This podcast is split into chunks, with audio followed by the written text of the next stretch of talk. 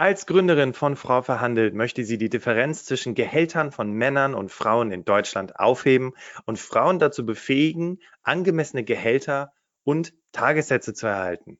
Ich freue mich, dass sie heute da ist, weil wir werden heute über das Thema Gehaltsverhandlungen sprechen. Diese Folge ist nicht nur für Frauen, sondern auch für die Herren. Herzlich willkommen, Liubow. Vielen Dank, dass ich hier sein darf. Herzlich willkommen zum Berufsoptimierer Podcast der Podcast zu allen Themen rund um Bewerbung und Karriere. Jeden Mittwoch um 6 hörst du die neuesten Insights, die dir dabei helfen, beruflich das nächste Level zu erreichen. Mein Name ist Bastian Hughes. Ich bin Business- und Karrierecoach und ich unterstütze Menschen dabei, ihr berufliches und persönliches Potenzial zu entfalten, sodass sie mit dem erfolgreich sind, was ihnen am meisten Spaß macht. Ich freue mich, dass du heute dabei bist und ich freue mich auf eine spannende Podcast-Folge.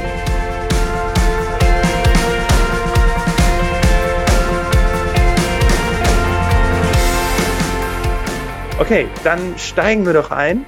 Und zwar mit der Frage, liebe Lubov, ähm, kannst du dich noch daran erinnern, mit welchem Bild von Arbeit du groß geworden bist?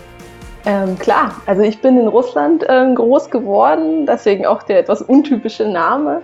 Und meine Eltern haben beide gearbeitet von dem Moment an, als ich klein war. Also ich glaube, meine Mutter ist in den Job eingestiegen wieder, da war ich ein halbes Jahr alt. Das heißt, ich bin äh, mit dem Bild von beide Eltern arbeiten. Es ist völlig normal ähm, groß geworden, dass man werden kann, was man will. Das ist so, ich habe da sehr unterstützende Eltern. Dafür bin ich extrem dankbar, die halt sagen, egal was du werden willst, das wirst du schaffen. Auch meine Großeltern waren ähnlich. Mein Opa hat immer gesagt, ich werde äh, was ganz Großes schaffen und das ist unglaublich unterstützend, auch an all von euch, die Eltern sind. Ich glaube, das ist unglaublich wichtig, an die eigenen Kinder zu glauben. Und mit diesem Bild bin ich aufgewachsen, dass ich werden kann, was ich will, obwohl wir damals noch in Russland gelebt haben und sicherlich die Chancen nicht so waren wie jetzt hier in Deutschland, was Reisen und so weiter und Weiterbildung und Co. angeht. Das war alles ein bisschen weniger frei als hier.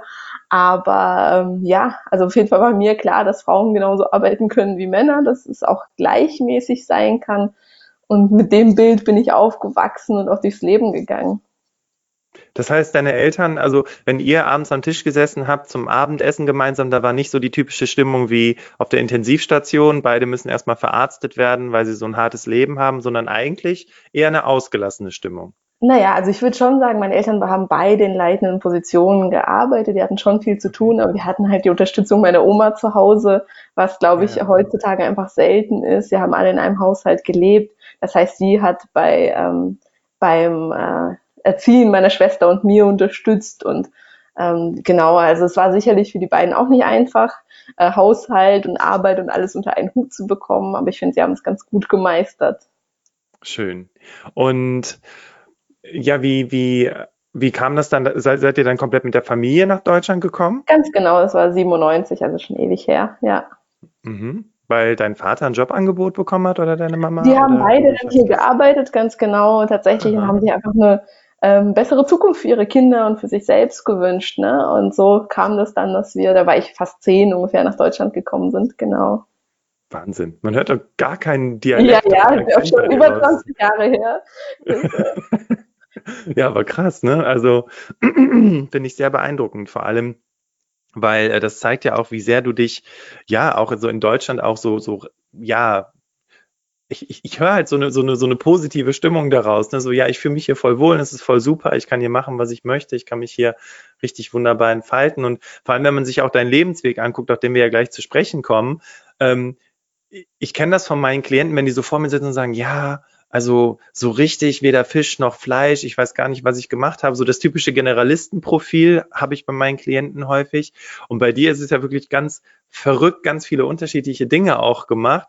Und ähm, du bist, und das finde ich immer so besonders im Berufsoptimierer-Podcast, wenn ich so Menschen dabei habe, die dann auch so sagen, ja trotzdem, ne, ich verdiene mein Geld, ich habe ein gutes Leben äh, und ich habe Spaß an meiner Arbeit. Ne? Und da ähm, das ist mir tatsächlich ganz, ganz wichtig. Ne? Also sich zu fragen, womit will man seine Lebenszeit auch verbringen. Also für mich ist das Thema Arbeit einfach ähm, eine Frage von, wie verbringe ich meine Lebenszeit und es ist aus meiner Sicht einfach das teuerste Gut, was wir haben, unsere Lebenszeit.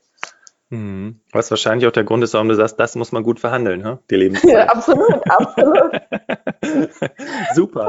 Ja. Ähm, wie, wie ging es dann los? So die, die ersten Schritte in die Richtung, wo du heute bist. Wir werden ja gleich noch darüber sprechen, was es konkret ist, wie man das beschreiben kann, aber wie, wie waren die ersten Schritte in die Arbeitswelt?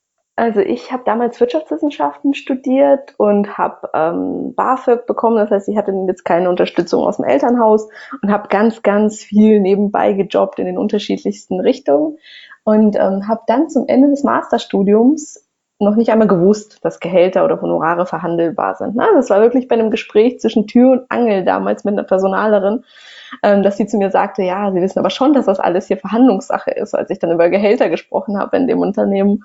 Und für mich äh, war das eine komplett neue Info. Ich habe gedacht, als Studienabsolventin, ich ähm, bewerbe mich auf Jobs oder kriege auf Stellen Angebote und dann wird mir das entsprechende Gehalt mitgeteilt und ich sage entweder zu oder ich lehne ab, aber ich glaube halt, dass äh, es ganz vielen fehlt, diese Info, dass Gehälter oder Honorare nicht in Stein gemeißelt sind oder verhand und verhandelbar sind. Und dann bin ich nach dem Studium nach Berlin gegangen, habe in einem äh, Startup angefangen, drei Tage die Woche und habe parallel noch weiter eine weitere Ausbildung gemacht und habe da schon zum Einstieg mein Honorar verhandelt und dachte so, ah, jetzt bist du ja ganz gut aufgestellt. Und dann gab es ein schönes Gespräch äh, bei einem Kaffee einfach mit einer Freundin, die war ebenfalls im Marketing und wir waren beide Freelance im Marketing damals tätig, ich drei Tage die Woche und sie, glaube ich, Vollzeit. Und sie hat für ein Non-Profit-Unternehmen gearbeitet und nicht für ein For-Profit-Unternehmen. Mich hat das total interessiert, das Gefühl, sie macht so richtig gute Sachen und die Sachen, die ich gemacht habe, haben mir auch extrem viel Spaß gemacht, aber es war halt einfach diese Unterscheidung zwischen For-Profit und Non-Profit. Und ich dachte, ja. hey, das interessiert mich total, du bist im Non-Profit-Bereich, was verdienst du da eigentlich? Ne? Und das würde ich auch jedem von euch empfehlen, mit Menschen, die im ähnlichen Bereichen unterwegs sind, einfach über die Gehälter und die Honorare zu sprechen. Und sie hat einfach das Dreifache von mir verdient. Ne? Und ich bin so aus allen Wolken gefallen. Krass. Ich habe gedacht, so, ich bin im For-Profit-Bereich, sie im Non-Profit, wie kann das sein? Und auch da die Empfehlung, ähm, in solchen Situationen nicht neidisch zu reagieren, sondern eher äh, wirklich das Gegenüber zu fragen, hey, wie hast du das gemacht? Wie bist du da hingekommen? Das habe ich bei ihr dann auch gemacht, habe gesagt so, hey, wie hast du das geschafft? Ich will auch. Und dann hat sie mir damals äh, ihren Verhandlungscoach empfohlen. So ist meine Karriere in dem Kontext gestartet und ich habe auch mit ihm gearbeitet.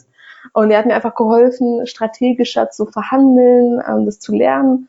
Und nach einer gewissen Zeit habe ich mich in dem Bereich einfach weitergebildet. Ich war zu der Zeit äh, selbstständig. Inzwischen war ich dann noch mal kurz angestellt und habe einfach wirklich in der Selbstständigkeit tagtäglich verhandelt ne? und habe festgestellt, das läuft für mich ganz gut. Ich konnte meine Honorare extrem steigern, ähm, verzehnfacht zwischendurch für die gleiche Leistung tatsächlich und habe dann gemerkt, okay, ähm, das ist was, was mir Spaß macht. Das verändert ja nicht die eigentliche Tätigkeit und das finde ich halt auch so wichtig. Ne? Also ich habe beispielsweise manchmal Illustratoren, die ich betreue ähm, oder auch Künstler und die sagen halt, na ja, aber meine Tätigkeit macht mir so viel Spaß, da ist es ja okay, wenn ich da wenig Geld für bekomme. Und das ist einfach eine, für mich eine Einstellungssache. Ne? Also ich habe meine Art der Tätigkeit mit dem Verhandeln nicht verändert und so beobachte ich es auch bei meinen Kunden, sondern ich habe wirklich einfach im gleichen Tätigkeitsbereich einfach besser verhandelt.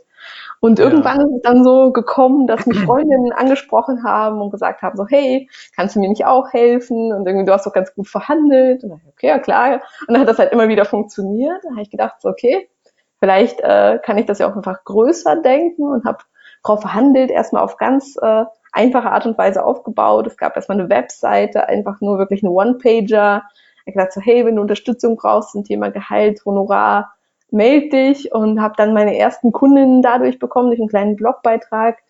Und mittlerweile habe ich schon über 400 Frauen betreut, äh, was äh, richtig, richtig cool ist. Wow. Und letztes okay. Jahr ähm, habe ich dann gemeinsam mit Madame Moneypenny, Natascha Wegele, einen Online-Kurs für Angestellte auf den Markt gebracht. Und dieses Jahr dann einen für Selbstständige. Das Ganze auch ein bisschen zu skalieren und auch verfügbar zu machen, immer dann, wenn man jetzt gerade auch ein Gehaltsgespräch hat in ein paar Tagen, dass es einfach schnell digital abrufbar ist. Und das, ja. die Ergebnisse sind halt krass ne, und machen mich sowohl unglaublich stolz, als auch unglaublich glücklich, dass Frauen cool. teilweise halt so äh, in der gleichen Tätigkeit 20 bis 30 Prozent mehr verhandeln, äh, indem sie einfach nur wirklich proaktiv und gut vorbereitet ins Gespräch gehen. Ne? Und das ist so das, was meine Mission dahinter ist, einfach ähm, Frauen zu helfen, endlich angemessen zu verdienen, weil ich glaube halt, dass viele ähm, einen guten Job machen, und einfach äh, darauf warten, und das ist auch so einer der typischen Fehler, einfach darauf warten, dass der Chef um die Ecke kommt und sagt so, hey, du machst so einen guten Job, ähm, äh, du verdienst jetzt mehr Geld und das passiert einfach nicht. Ne? Also man muss da aktiv werden. Okay, also du hast äh, im Hintergrund sieht man das jetzt gerade nicht, weil man ja den Podcast hört und nicht sieht. Aber die Lübow hat im Hintergrund stehen, wer nicht fragt, kann nicht gewinnen. Und äh, das finde ich sehr, sehr bezeichnend und passt auch gerade wirklich zu der Thematik, weil äh, alles hat angefangen mit einer Frage. Ne? Einmal, was verdienst du? Was ist denn dein Tagessatz? Und ich war jetzt tatsächlich auch schon so in deiner Geschichte drin, so, ja, ja, und die hat dir erzählt, dass die viel schlechter verdient, weil sie am Non-Profit-Bereich arbeitet, weil das wäre ja die Annahme, ne? Ist ja Non-Profit. Den will man ja nicht die Kohle aus der Tasche ziehen, ne? Und äh, so hat es dann eben angefangen. Und ähm, das heißt, du hast angefangen zu studieren, hast dann, äh, warst dann Freelance tätig, warst dann aber auch eine Zeit lang äh, im Angestelltenverhältnis tätig. Und wie war das da? Konntest du denn da auch ein gutes Gehalt aushandeln? Okay. Also äh, ja, beide Male. Einmal ja. war das ein klassisches, äh, klassisches For-Profit-Unternehmen. Das zweite Mal äh, war in Anlehnung an den öffentlichen Dienst. Ich habe beide Male erfolgreich verhandelt.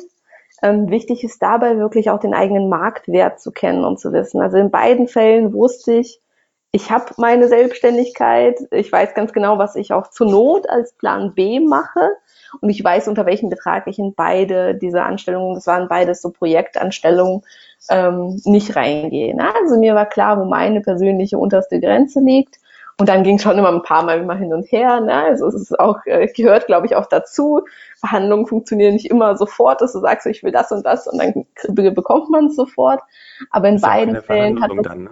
genau, in beiden Fällen hat es ganz gut funktioniert, tatsächlich. Ja. Also mir wird ja. auch häufig gesagt, man kann im öffentlichen Dienst und so überhaupt nicht verhandeln. Es gibt gar keinen Spielraum und da mache genau. ich so bei mir als auch bei meinen Kunden andere Erfahrungen. Ne? Was nicht heißt, dass es immer funktioniert, das ist mir auch wichtig zu sagen, ne? aber dieses Wer nicht fragt, kann nicht gewinnen. Man muss es halt einfach mal probieren. Und ähm, Geld ist ja auch nicht die einzige Stellschraube, die es da so gibt. Das ist auch nochmal ein ganz wichtiger Faktor. Ne? Also wir sprechen ja gleich im zweiten Teil wirklich darüber, A, was hast du für Möglichkeiten, B, wie bereitest du dich vor, kenne deinen Marktwert, ist auf jeden Fall ein ganz wichtiges Thema, wo es da aber auch schon bei vielen Menschen scheitert. Vielleicht, ich schreibe mir das mal gerade als Hinweis auf, dass wir uns da vielleicht nochmal kurz drüber unterhalten, wie man das herausfindet. Ähm, aber du hast gesagt, du hast dann ein bisschen größer gedacht. Ähm, und hast dann überlegt, okay, vielleicht kann man da was draus machen, Menschen dabei helfen, sie zu unterstützen, hast diesen Online-Kurs entwickelt. Und was machst du also heute? Weil wenn man sich dein LinkedIn-Profil anguckt, dann kommt direkt das mit Design Thinking. Also vielleicht genau. kannst du uns da also, mal ein bisschen aufklären. Äh, grundsätzlich so, dass ich quasi zwei Haupttätigkeiten habe. Die eine ist Unternehmensberatung im Bereich Innovationsentwicklung mit Design Thinking und Lego Serious Play. Und das zweite Steckenpferd ist das Thema Verhandlungen für Frauen. Genau. Das heißt, ich bin da zweigeteilt in beiden Bereichen selbstständig. Und ich erlebe es immer wieder, dass, äh, dass meine Kundinnen das auch sehr schätzen, dass ich in meiner klassischen Tätigkeit, also im Bereich Unternehmensberatung, auch immer noch tagtäglich verhandle und die Situationen sehr gut kenne, in denen zum Beispiel meine selbstständigen Kundinnen auch stecken. Ähm, genau, das ist so die Mischung bei mir, dass ich sage, es soll, es ist, es ist auch spannend für mich, super spannend, unterschiedliche Dinge zu machen und einfach eine Vielfalt in meinem Aufgabenbereich zu haben. Ja, Cool, also dadurch hast du natürlich auch immer ganz wunderbar die Abwechslung, weil du bist ja natürlich auf Firmenseite unterwegs, ne? Und ähm, auf der anderen Seite hast du aber auch mit den einzelnen Menschen zu tun, mit den einzelnen Individuen und siehst halt eben auch da deine, deine, ja, deine Unterstützung und die, die Ergebnisse. Ne? Jetzt hast du gerade Lego Serious Play gesagt. Also wenn ich an Lego denke, dann erinnere ich mich so zurück an gestern, nein Quatsch, aber so vor ein paar Jahren, ähm, wo ich viel Lego gebaut habe, kann ich mir, wie stelle ich, wie kann ich mir das jetzt vorstellen? Ba bauen die Leute mit Lego ihre Ideen oder was machst du da? Ähm, zum Beispiel Teamentwicklungsprozesse mit Lego tatsächlich. Das heißt, es sind ein Team von zwölf Leuten im Raum ähm, und die arbeiten zusammen, wie die aktuelle Situation im Team ist. Und das machen sie wirklich physisch mit Lego. Das heißt, jeder hat Steine vor sich. Wir haben ganz viele andere Steine im Raum. Ähm, genau, und da erarbeiten wir jetzt ganz grob gesagt wirklich einen Teamentwicklungsprozess, Schnittstellen, wie man ähm, die Zusammenarbeit verbessern kann, aber auch so Dinge wie, ähm, was wollen wir für neue Mitarbeiter im Bereich Personal, ähm, äh, was können wir tun, um die passenden Mitarbeiter anzuwerben und vielleicht im Kontext Berufsfindung, was ich gemacht habe bei meiner allerersten Schulung, auch als ich gelernt habe, Lego Serious Play ähm, zu moderieren sozusagen, ist, dass ich auch mir meine eigene berufliche Situation damals gebaut habe. Und das okay. war so, so ganz viel so Selbsterkenntnis, äh, wo für mich die Reise hingehen soll. Und das wirklich mit Lego ein bisschen angeleitet. Da gehört jetzt schon noch ein bisschen mehr dazu als das, was wir gerade besprechen. Aber es muss man auch echt einfach mal erleben. Also kann ich jedem empfehlen. Ich habe es mir gerade notiert. Also ich komme da auf jeden Fall wieder drauf zurück, gerade wenn ich so an meine Kunden denke und so den spielerischen Charakter mit einzubauen, wenn es um Karrierefindung geht. Ähm, und so ein bisschen weg von diesen ganzen Formularen, die man ausfüllt und Dokumenten. Hm, ich, jetzt muss ich mir nur noch überlegen, wie man das Ganze über Webcam macht, für die Kunden, die nicht in Köln sitzen, aber oder auch außerhalb der Krise. Ähm, Okay, aber äh, habe ich notiert, super spannend. Und äh, liebe Hörerinnen, liebe Hörer, vielleicht guckst du dir das auch mal an, so ein bisschen weg von äh, Bücher lesen. Vielleicht bist du ja auch eher der spielerische Typ und deswegen hat es bisher noch nicht geklappt, für dich herauszufinden, wo du hin möchtest. Und vielleicht musst du es eher so ein bisschen erbauen. Das kann ja gut sein, ne? Ja. Okay, cool.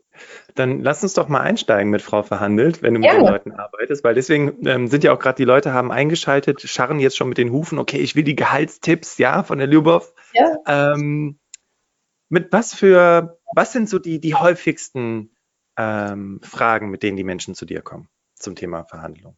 Mhm, die häufigsten Fragen, mit denen sie zu mir kommen, ist, äh, ich will meinen Gehalt steigern, ich will meine Honorare steigern. Wie mache ich das? Mhm. Ähm, ich weiß, oder häufig auch so Dinge wie, ich weiß, dass eigentlich mehr geht. Ich habe das vielleicht irgendwo schon mitbekommen, äh, aber ich weiß nicht, wie ich das genau irgendwie, wie ich das genau, wie ich da genau vorgehe. Das sind ja. so die typischsten Fälle. Also es sind schon Menschen, die sagen, okay, sie wollen mehr, ne? sie äh, wissen, dass mehr geht. Im schlimmsten Fall haben sie irgendwie mitbekommen, solche Fälle habe ich, äh, habe ich einige, dass zum Beispiel der Kollege mehr verdient bei gleicher Tätigkeit, bei gleicher oder auch schlechterer Qualifikation. Und irgendwo ja. sickert dann das Gehalt durch und dann sind sie ganz, ganz wütend, aber sich auch dessen im Klaren, dass äh, der Weg tatsächlich nicht darüber gehen kann, sich mit dem Kollegen zu vergleichen. Ne? Und da Fairness einzufordern. Leider, ja. Ist vielleicht auch schon mal einer der ersten Fehler, richtig, bei der Verhandlung, nämlich Fairness genau. einzufordern, beziehungsweise zu sagen, ja, der verdient ja dasselbe, äh, der verdient ja mehr, wir machen doch die gleiche Arbeit. Ne? Das, das funktioniert. Würde ich überhaupt nicht empfehlen, weil dann ist auch die Frage, also da ist leider die Frage, wie kommt es dazu? Ne? Also habe ich dann am Anfang vielleicht schlecht verhandelt und ich finde, da muss man dann daraus lernen. Ähm, sind im Unternehmen und intransparente Gehaltsstruktur. Also gibt es einfach viele Gründe. Aber ich würde niemandem empfehlen, ins Gespräch zu gehen auf der reinen Basis, jemand anderes verdient mehr, weil man kennt häufig den Hintergrund nicht. Ne?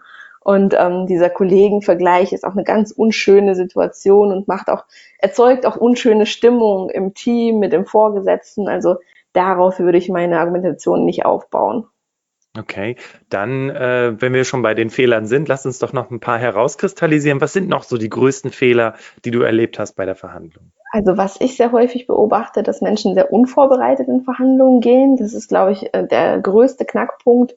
Äh, meiner Erfahrung nach macht die Vorbereitung wirklich 80 Prozent des Verhandlungserfolgs aus.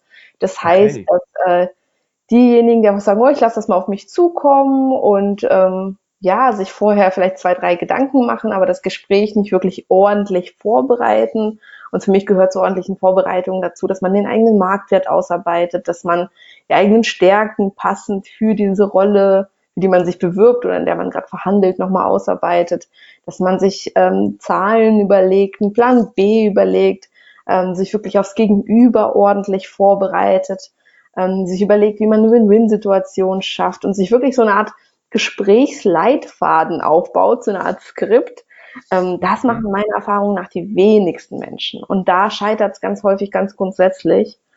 Genau, das ist so ein Fehler, also sich zu wenig vorzubereiten. Der mhm. zweite ist das Thema, ähm, ja, auf den eigenen Kosten ähm, das, die Gehaltsforderungen zu basieren, sprich sowas wie, ach, ich habe jetzt gerade ein Haus gebaut, ich muss jetzt meine Raten abbezahlen, ich habe drei Kinder, die brauchen alle Klavierunterricht und so weiter. Also das ist auch eine super schlechte Grundlage für die Argumentation.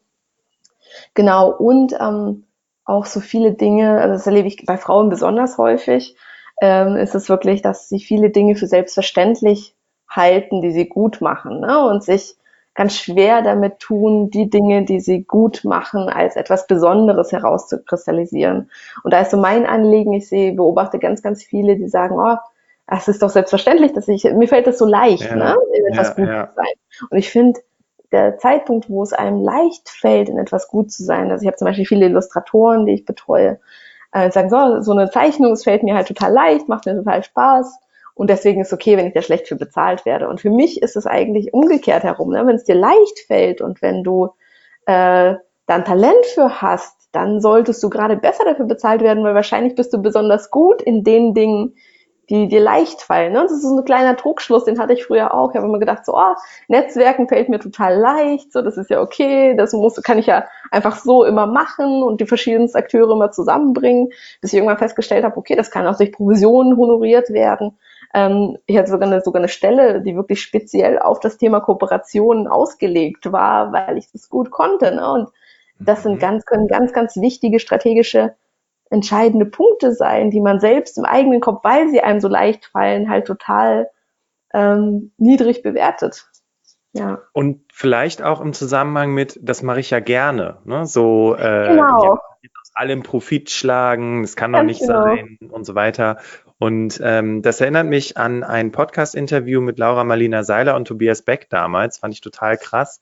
Und zwar wurde Laura Marlina Seiler gefragt, was ist Geld für dich? Und das fand ich total spannend. Erst, es klang erst so ein bisschen, oh mein Gott, hm, ja toll, kann ich überhaupt nichts mit anfangen. Ne? Und zwar sagte sie, Geld ist Liebe. Und dann dachte ich so, ja, genau. Dann hat sie es aber erklärt, weil sie sagte, Liebe im Sinne von Wertschätzung. Ja, ja. also ich schätze das Wert und es hat seinen Wert, dass du mir ja? diesen Kontakt vermittelt hast. Ja, das, das ist es mir wert, dass ich dich dafür äh, entlohne, dass du mir diesen Kontakt, ja. Kontakt vermittelt hast, weil dadurch ergibt sich für mich wieder Folgegeschäft. Ähm, und dieses, hm, das ist immer so ein, so, ein, so ein Spruch, den ich oben in dem Webinar von mir drin habe. Ähm, gerade die größten Stärken ähm, fallen uns nicht auf, weil wir sie für selbstverständlich erachten. Ne? Und dann braucht es eben wahrscheinlich auch Teil deines Coachings, das mit den Leuten erstmal herauszuarbeiten, zu sagen, hey, guck mal hier, ne? hier ist ein, ein, ein riesen Benefit für andere, den du einfach so hast, ne? den andere nicht genau. haben. Ja, also ich, äh, bei mir ist das Thema Geld auch, das habe ich ja auch ganz häufig, da sagen so, ah, vielleicht kann ich irgendwas anderes verhandeln, so Geld zu verhandeln ist vielen halt extrem unangenehm. Und ähnlich wie du sagst, also ich glaube, gerade im beruflichen Kontext ist das Thema Wertschätzung, ist die Währung der Wertschätzung äh, unter anderem Geld. Ne? Und ähm, ich finde, das sollte man auch so handhaben. Und für mich ist das Thema Geld und was ich auch monetär dafür bekomme, hat so viele Auswirkungen. Ne? Also wenn man sich die Studien anguckt, ich glaube, 75 Prozent der Frauen in Deutschland sind von Altersarmut bedroht. Ne? Und die Konsequenz von dem Thema, ob ich genug verdiene, ist für mich halt das Thema Rente, bin ich im Alter gut abgesichert? Das ist das ja. Thema Vermögen aufbauen, kann ich äh, mir Wünsche und Träume erfüllen und vor allen Dingen Freiheit. Ne? Also das ist auch so mein Grundcredo, warum macht es Sinn, auch gut zu verhandeln, angemessen zu verhandeln, ähm, dass man auch mal sagen kann, hey, ich kann mal ohne finanzielle Sorgen drei Jahre Elternzeit machen oder mit meiner Familie reisen oder mich um äh, einen kranken Familienangehörigen kümmern ohne mir Sorgen zu machen. Und all das, wie frei du bist in diesem Kontext, äh, wie gut du für deine Rente vorsorgst, entscheidet sich unter anderem über das Thema Gehalt, was natürlich die Einnahmen eine sehr relevante Rolle spielen für diese Konsequenzen. Ne? Und das ist halt was, wo ich mir wünschen würde, dass da viel mehr Frauen drüber nachdenken, in dem Moment, wo sie sagen, so, oh ja, die 50 Euro machen jetzt nicht den Unterschied und nicht den Braten der Wett, weil viele Frauen natürlicherweise auch mehr Elternzeit machen, mehr äh, Auszeit nehmen, in Teilzeit arbeiten und sich da einfach auch die eigene Rentenlücke mal zu berechnen und zu überlegen, so hey, es kann passieren, dass ich eines Tages vielleicht auch für mich selbst und alleine sorgen muss, auch wenn jetzt gerade ein Partner da ist, aus welchen Gründen auch immer, dass man da einfach das mit bedenkt. Ne? Und ich finde, da sind, gehen einfach sehr, sehr viele blauäugig rein, was mich extrem ärgert, äh, ja. äh, was wirklich das Thema Altersvorsorge und Vermögensaufbau und auch persönliche Absicherung gegen alle möglichen Fälle äh, angeht. Und da ist das Thema Gehalt ein entscheidendes und ein relevantes. Und Du hast es gerade so schön gesagt, das Thema Abhängigkeit. Ne? Es ist ja nicht, dass du dich, dass dein Mann dich verlässt. Wir wollen ja jetzt nicht schwarz malen, aber es geht einfach darum, wie wäre es denn, wenn ihr beide abgesichert seid? Ne? Was könntet ja. ihr dann für ein Leben haben? Was hättet ihr dann für Möglichkeiten? Ne? Cool, ich fasse nochmal gerade zusammen. Also wir hatten ja ganz zu Beginn das Thema Vergleichen, ne? Kollegin A, Kollegin B, Kollege B verdient mehr als ich, das geht nicht, ist unfair. Äh, dann das Thema unvorbereitet. Ich glaube, das ist wirklich ein ganz, ganz großer Faktor. Ähm, ja. Der Martin Werle, ich weiß nicht, ob du den kennst, das ist so ein Karrierecoach, der hat ein paar Bücher schon geschrieben, der hat was sehr Schönes gesagt. Der hat gesagt, Verhandlungen sind nicht logisch, sondern psychologisch. Mhm. Ja, und das fand ich sehr treffend, weil äh, die, es ist ja eine Form von psychologischer Vorbereitung, die du Total. unter anderem dann auch machst. Dann die Forderung basiert auf den eigenen Kosten und du nimmst das für selbstverständlich, was du gut kannst. Und, und dann noch eine wichtige Sache, und das ist gerade bei uns Deutschen ein Thema, Geld. Mindset zu Geld. Ne? Bloß nicht mehr verdienen als die eigenen Eltern, das geht ja gar nicht. Ähm, und solche Themen. Okay, klasse. Dann, ähm, du hattest gerade das Thema eigener Marktwert gesagt im Sinne der mhm. Vorbereitung. Ja. Kannst du vielleicht so ein paar, ich versuche es mal so ein bisschen, weil wir haben ja jetzt keinen konkreten Fall einer Person, die hier sitzt in dem und dem Job, ähm, aber kannst du vielleicht ähm, so ein paar allgemeine Tipps geben, um den eigenen Marktwert herauszufinden? Sehr, sehr gerne. Also ich glaube, wichtig ist beim Thema Marktwertermittlung, ähm, erstmal zu verstehen, was biete ich eigentlich. Ne? Und das, da fängt es schon an. Weil ich glaube, viele, auch derjenigen, die jetzt gerade zuhören, können grundsätzlich unterschiedliche Sachen. Also wenn du jetzt aus einem Studium der Wirtschaftswissenschaften kommst, so wie ich beispielsweise. Mhm. Ähm, ich hätte damals als Personalerin einsteigen können, als Marketerin, als Projektmanagerin. Und das sind einfach unterschiedliche Tätigkeiten, die auf dem Markt unterschiedliche Marktwerte haben und sich mal erstmal kurz zu überlegen, was biete ich eigentlich, was kann ich eigentlich. Wenn ich jetzt aber sage, okay, mir ist klar, ich gehe beispielsweise in den Bereich Marketing, ähm, da würde ich jetzt einfach mal so ein Beispiel durchspielen, wie man sich dann erkundigt und wie, äh, was ich da empfehlen kann. Also wenn ich jetzt beispielsweise sage, okay, ich steige in den Bereich Marketing ein, in Berlin zum Beispiel würde ich erstmal eine grundsätzliche Marktrecherche online machen. Ne? Also ich kann da ähm, Glassdoor sehr empfehlen beispielsweise, aber es gibt auch andere äh, Anbieter, da hast du sicherlich auch ein paar im Petto, äh, wo man einfach erstmal ja. guckt, was sind durchschnittliche Gehälter in der Stadt, in dieser Branche. So, das ist das eine. Aber darauf sich zu verlassen, finde ich ganz, ganz schwierig. Also ich mache da immer so eine Mischung. Und was meine ich mit Mischung? Ich würde euch ganz doll empfehlen, euch mit Menschen zu unterhalten aus der Branche, aus Unternehmen, die ihr gut findet und vor allen Dingen mit den Menschen, wo ihr das Gefühl habt, sie sind gut aufgestellt. Das ist ein ganz, ganz wichtiger Aspekt. Lasst euch dann ah, nicht beeinflussen. Lasst euch nicht von denen beeinflussen, die das Gefühl haben, da geht nichts und die selbst für sich schlecht, nie, äh, schlecht verhandelt oder nie verhandelt haben, sondern immer so, sag jetzt mal, Idole zu suchen, wo ihr das Gefühl habt, die haben eine gewisse Vorbildfunktion, die sind gut unterwegs, die schaffen es gut zu verhandeln, die schaffen es sich gut zu positionieren, ähm, die sind vielleicht in noch einem guten Unternehmen, wo ihr hin möchtet. Und ähm, da, die, also die wirklich mal auf einen Kaffee einzuladen, auf einen Lunch und dann ganz offen zu fragen, aber so Interesse, also wirklich interessiert zu fragen, wie hast du das geschafft, da hinzukommen? Ne? Also und da wieder für sich Learnings draus zu ziehen. Dieses Thema, wenn ich frage, kann ich gewinnen.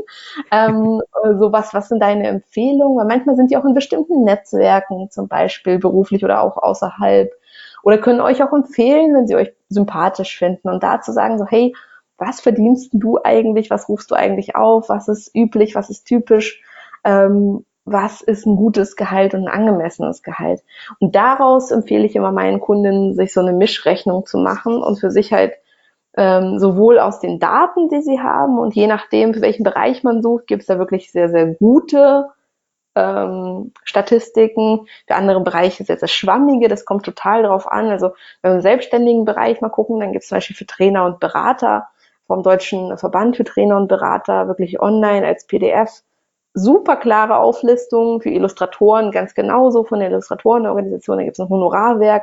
Es ist wirklich so, so wirklich gesagt, die Größe der Illustration, die Rechte solltest du verlangen und das sollte so und so viel kosten. Also super klar, während das für irgendwie einen Marketingmanager in Berlin viel schwammiger ist. Ne?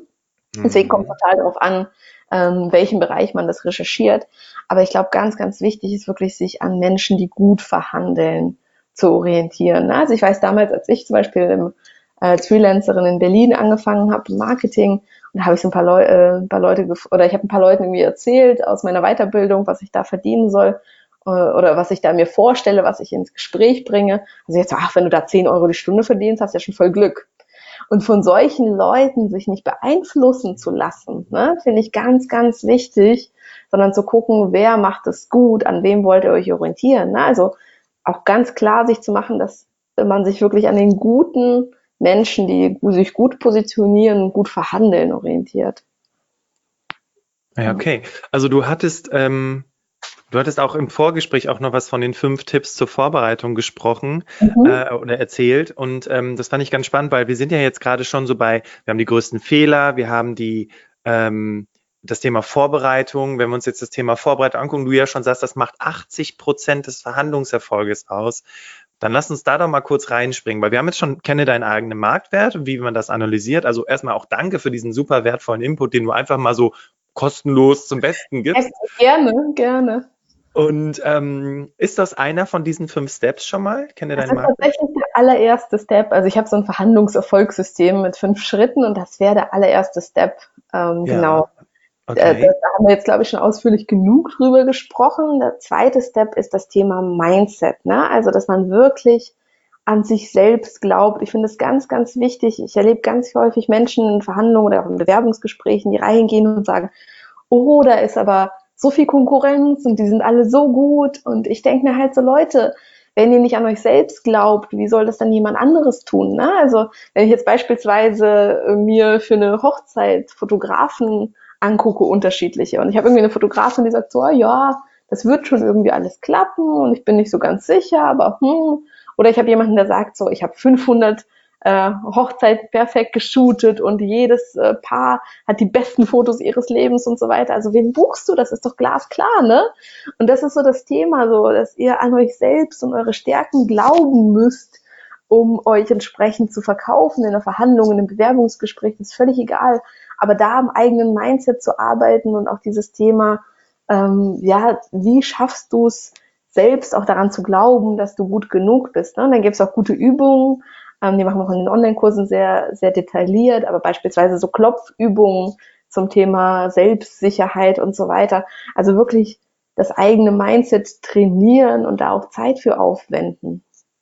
Ja, also das, ähm, was du gerade sagst mit diesen Übungen, Entschuldigung, kleinen Frosch im Hals. Alles ähm, gut. ich glaube, da kann man auch ähm, einfach so grundsätzlich mal zum Thema Mindset vielleicht einfach sich versuchen, mal eine Situation zu erinnern, ähm, weil, ne, Referenzerlebnis, du kannst dich vielleicht nicht dran erinnern, wann du 100.000 Euro verdient hast, weil du noch nie 100.000 Euro verdient hast, aber du kannst dich vielleicht dran erinnern, als du dein erstes Gehalt auf dem Konto hattest und das mehr war als das, was du vielleicht erwartet hast oder ähm, wo du eine andere Sache gut ausgehandelt hast vielleicht, wo du jemand anders überzeugt hast und diesen Moment dann auch zu festigen im Sinne des Mindsets. Total und auch sich zu überlegen, wann haben deine Arbeitgeber in der Vergangenheit extrem von dir profitiert? Ne? Was hast du für einen Mehrwert geliefert?